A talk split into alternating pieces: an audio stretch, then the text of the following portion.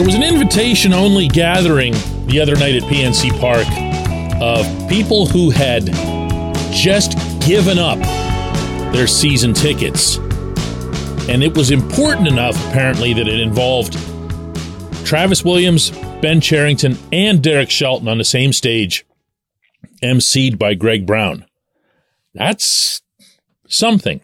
And also, maybe nothing. Good morning to you. Good Thursday morning. I'm Dan Kovacevic of DK Pittsburgh Sports. This is Daily Shot of Pirates. It comes your way bright and early every weekday if you're into football and or hockey. I also offer daily shots of Steelers and Penguins where you found this. The the assembly of the team president, the general manager, and the field manager is hardly unprecedented. This is something that the Pirates would do routinely, of course, at Pirate Fest. And Bob Nutting used to even be involved in those before he started getting a little bit weirded out by the whole experience. But to have it done in this manner, where it was a select group that was invited by email to come on down and meet with management and have management explain to them directly, face to face, without going through people like me and whatever else, that was unusual. I have a tendency as a lifelong reporter to get a little bit defensive about stuff like that because I feel like reporters should be at these things. And to not announce it is deliberate. It's designed to keep media coverage away from it. And again, I can also look at it very easily from the other perspective and say, you know what? If I was running the Pirates, I'd probably have done the same thing. I really would. I, I, think from that standpoint alone, from that perspective, if you're looking at it from the totally opposite view from where I sit normally, I could see that. So, what was the message? That's what's most interesting to me. What was the message? What was the intent here other than, oh, please come back and buy season tickets again or renew or whatever it is? What was the the method that was being used to try to convince people to come back. Because if you A, canceled your season tickets, you probably did so for a baseball reason. Not in all cases. Some people get sick, have life things, move, whatever else it is, just generally lose interest. But you probably did it for baseball reasons. And B, those baseball reasons would have involved a lack of hope slash faith slash trust in the three guys or two of the three guys sitting in front of you or whatever it is, plus the owner who wasn't there. And C, to accept such an invitation, you'd have to at least be a little bit open minded to coming back, right? Why else go? This portion of Daily Shot of Pirates is brought to you by our friends at North Shore Tavern that's directly across Federal Street from PNC Park. It's home of Steak on a Stone, an eating experience, underscoring the word experience. The steak is brought to you partially cooked on an 800 degree stone and you do the rest. It's a ton of fun. It's a great meal and it's a baseball atmosphere like no other in Pittsburgh. North Shore Tavern, right across Federal Street from PNC Park. That wasn't Cherington's only appearance in front of people over the past few days. He did a one on one with our website, DK Pittsburgh Sports in Las Vegas. Last week, he also did a Zoom call after the signing of Ji-Man Choi. And he's made a couple of appearances on MLB Network and so forth. Listen to this one passage, and it's about a minute long, so be patient with it. From Cherington about the signing of Choi and what motivated him to get that player. Actually, I say signing, it's a trade, but it's, you know, the acquisition we want to improve. We know in order to improve, we've got to build a deeper offensive team, deeper lineup, hopefully get on base a little bit more. And first base DH, one area clearly that, you know, we had some opportunity to improve on. And so just in our initial uh, round of calls to teams and agents, Choi is a player that, you know, the Rays were willing to talk about. He fits, we think, well for us, uh, left-hand hitter with a history of on-base skills, uh, good defender, uh, good reputation as a teammate. And uh, so we felt good about this as a first move, and we'll continue to look at ways to add to the offense. Yeah, you heard him say the goal is to improve. We need to improve. The offense was, uh, he doesn't say bad or whatever, but it was historically bad. It was the, arguably the worst offense we've ever seen in Pittsburgh. And he emphasizes that word improve, and he's been using it a lot lately. And it's feeling like it's defensive. And I'm, I'm not going to get into he- his head and try to figure out what it is that he's thinking. But by all accounts, everyone who was on that stage, according to the fans who were there, talked about improving, getting better, improving, getting better. That's what we want. That's what we want. Uh, Williams, according to one fan who was there, was talking about what their expectations are for next season and how the the general overall standard for getting into the playoffs is lower because there's more teams to get in. So he didn't even rule that out. He didn't make any bold prediction or whatever. I don't mean to attach some hyperbole to him.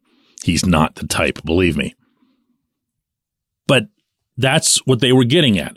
If that's defensive, that's defensive. If that's proactive, uh, okay, great. If that's reactive to fans giving up their season tickets, well, then credit to the fans for clearly caring more than anyone associated with the baseball operation. I I can't say this often enough, my friends. They can say whatever it is that they want. They can conduct a town hall, whether it's secretly or privately or publicly or Pirates Fest uh, they can go back on their caravan and jump around from Western Pennsylvania City to Ohio and West Virginia's panhandle and everything else, and they can say anything. But until they do, until they do something, until there's action behind it, it doesn't just mean nothing. It means less than nothing. When we come back, J1Q.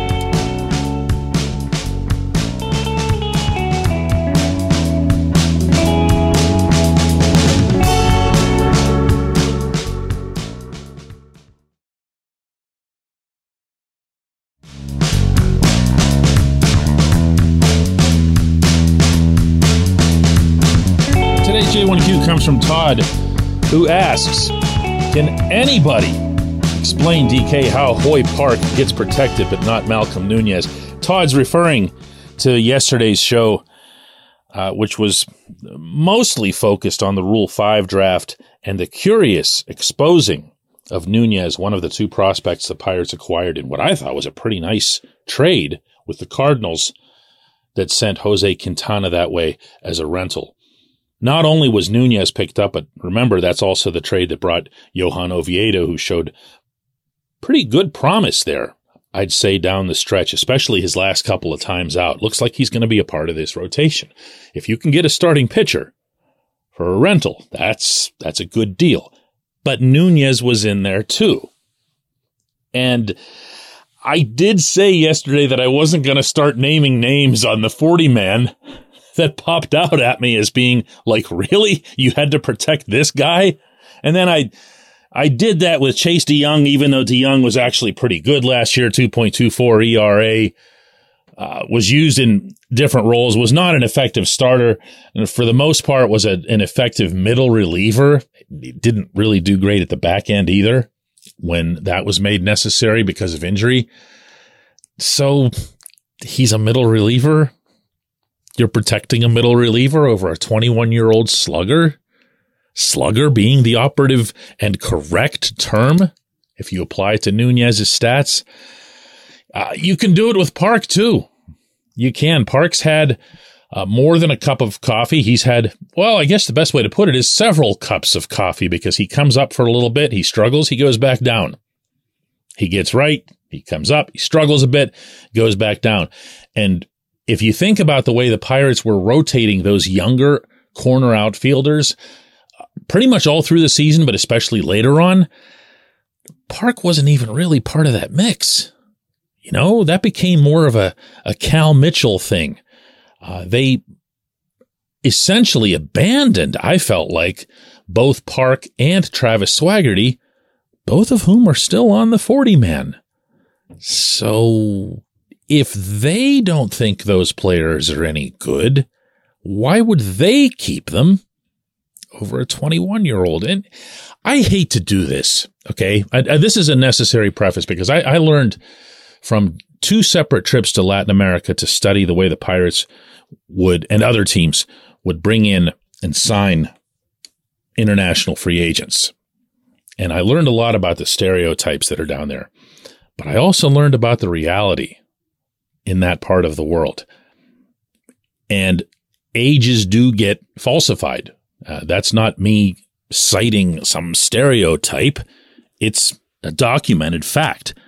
And when it comes to Cuba, there's that much less ability to verify someone's age. So it's entirely possible that Nunez isn't 21. I've not read, heard, or seen that anywhere. I'm just saying that it's possible. I'm trying to be responsible here. I'm trying to come up with some kind of reason why they would just let this kid sit out there. So I, I, I, don't have one. I didn't have one for you yesterday. I don't have one today. I, I really, I don't get it. And you, you're fair to bring up Park. You're fair to bring up probably about eight or nine guys. They lost a hundred games. There's ample room to remove people from that roster. I appreciate the question. I appreciate everyone listening to Daily Shot of Pirates, and we'll do another one of these tomorrow.